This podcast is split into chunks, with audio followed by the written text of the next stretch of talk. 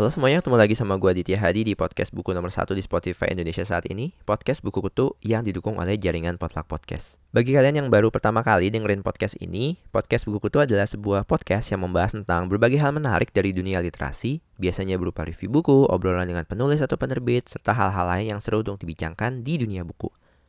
Kalau kalian gak mau ketinggalan informasi terbaru dari dunia buku, langsung aja follow akun Instagram gue @podcastbukukutu dan akun Twitter gue @podcastbuku.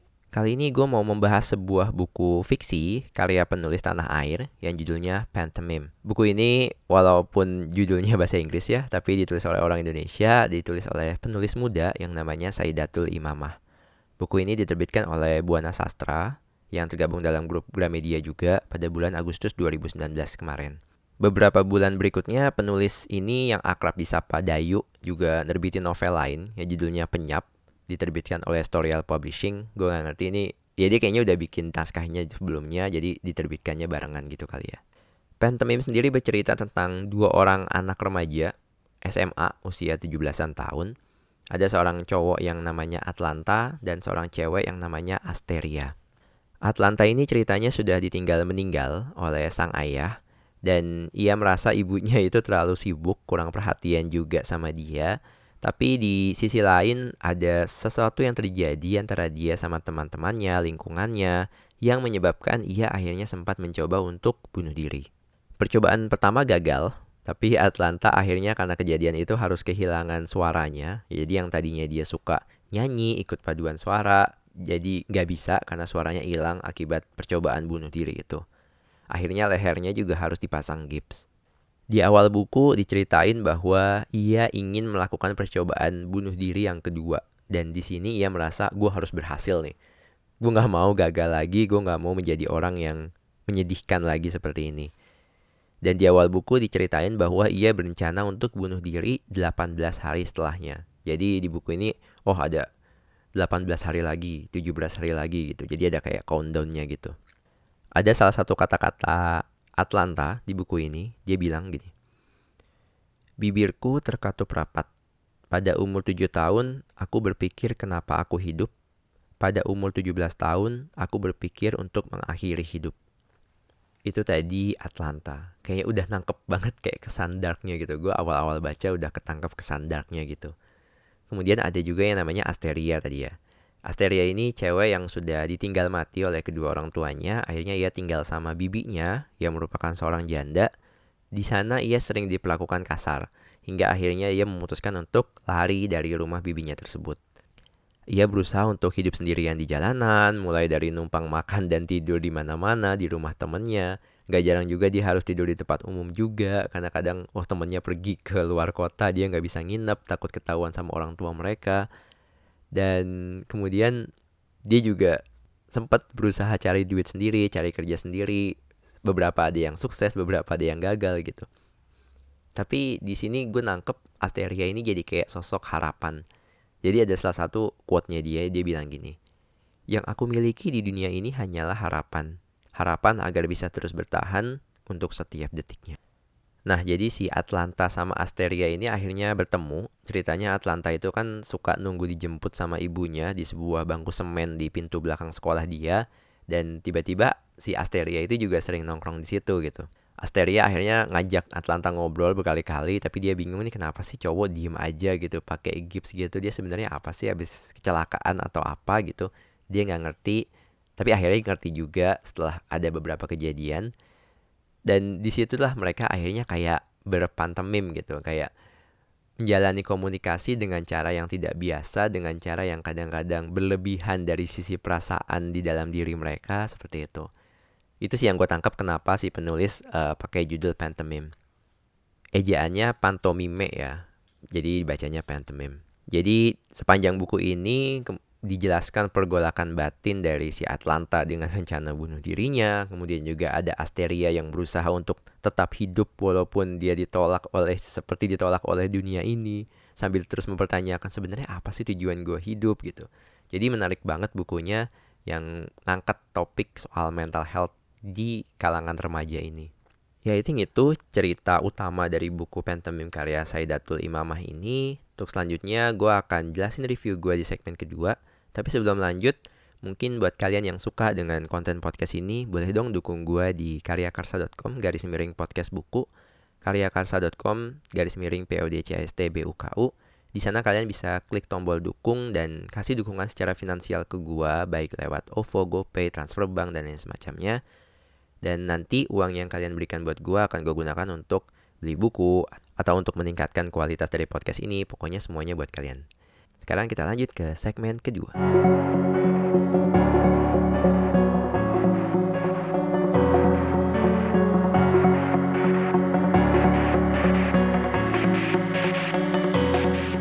Untuk buku Pantomime karya Saidatul Imamah ini gue bisa ngasih 4 dari 5 bintang. Gue suka buku ini karena ada beberapa alasan. Yang pertama, buku ini menggunakan 2 sudut pandang gitu. Jadi ada sudut pandang Atlanta, ada sudut pandang Asteria. Dan dua-duanya tuh seperti mengungkapkan dengan jelas sebenarnya perasaan mereka itu seperti apa gitu. Jadi Atlanta kan suka ngomong dalam hati gitu, Asteria juga gitu. Jadi keangkat banget sebenarnya kepribadian mereka seperti apa. Kita bisa dapat gambaran yang komprehensif sebenarnya apa sih. Dua-duanya kan mengalami sort of mental health gitu ya. Kita bisa mendalami sebenarnya bagaimana sih perasaan yang mereka alami saat itu. Bagaimana kenapa si Atlanta ini pengen mencoba untuk bunuh diri, kenapa Asteria ini kabur dari rumah. Itu semua bisa kita tangkep dari perasaan-perasaan mereka, dari ungkapan hati mereka yang dijelaskan dari sudut pandang mereka yang berganti-gantian di buku ini. Dan itu mencapai puncaknya di akhir cerita. Gue gak akan kasih tahu, gak akan spoiler akhirnya seperti apa. Tapi menurut gue puncaknya itu dapat banget di akhir. Jadi latar belakang mereka juga dijelaskan dengan oke. Jadi kita kayak ngerasa, gue ngerasa bisa relate banget sih sama si tokoh Atlanta sama Asteria ini. Yang kedua, gue suka buku ini karena ngangkat sebuah topik yang ya sensitif, tabu, tapi menurut gue layak banget untuk diangkat ke permukaan, yaitu bagaimana kita harus menganggap mental health ini sesuatu yang penting gitu, bukan sesuatu yang remeh. Bagaimana bullying di kalangan remaja itu sesuatu yang nyata. Gue juga waktu SMA gue mengalami kalau ada bullying seperti itu. Yang gimana ya, buku ini kan ngomongin bunuh diri gitu ya, dan gue sendiri jujur punya pengalaman pribadi gitu. Jadi mungkin yang dengar, mungkin ada teman SMA gue mungkin tahu ada satu kejadian di mana ada salah satu teman gue yang akhirnya memutuskan untuk bunuh diri. Gue lumayan sensitif ketika ngomongin itu karena waktu itu si orang itu pernah cerita sama gue, ngungkapin bahwa dia, Dit, kayaknya gue ngerasa ada sesuatu yang salah dengan hidup gue, gini-gini. Jadi dia beberapa kali curhat ke gue, dan gue waktu itu yang anak SMA biasa yang even saat ini pun orang banyak yang gak aware dengan tentang mental health gitu ya. Dan bayangin gue di belasan tahun yang lalu waktu masih SMA, gue masih belum ngerti mental health itu apa, kenapa ada orang yang berpikiran beda sama gue.